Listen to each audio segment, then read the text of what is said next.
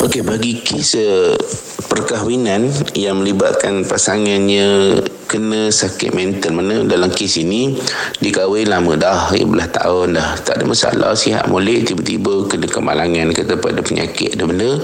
Ya suami dia jadi uh, ada apa ada masalah mental.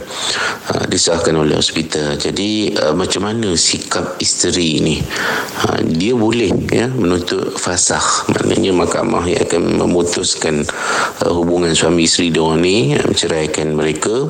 Tapi uh, diberi tempoh Eh, dua tahun sebagai contoh dalam mahkamah uh, syariah tertentu negeri.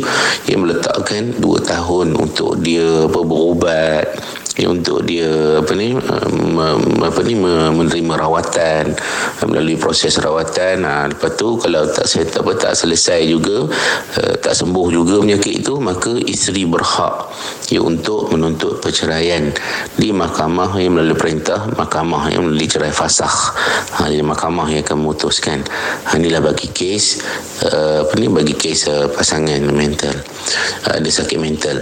Tapi kalau isteri rasa boleh bertahan kan mungkin mental itu ada ada masa tertentu kata masa bulan naik ke ada istilah orang kampung tu kan. Ha, masa masa tertentu ada tempoh tertentu kalau dia tak bersabar kan dia tak nak tuntut cerai tak ada masalah. Ya, perkahwinan tu yang macam biasa lah dia lalui.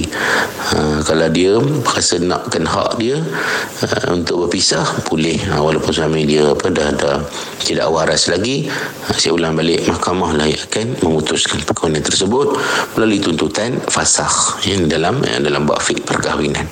Wallahu taala alam. Assalamualaikum warahmatullahi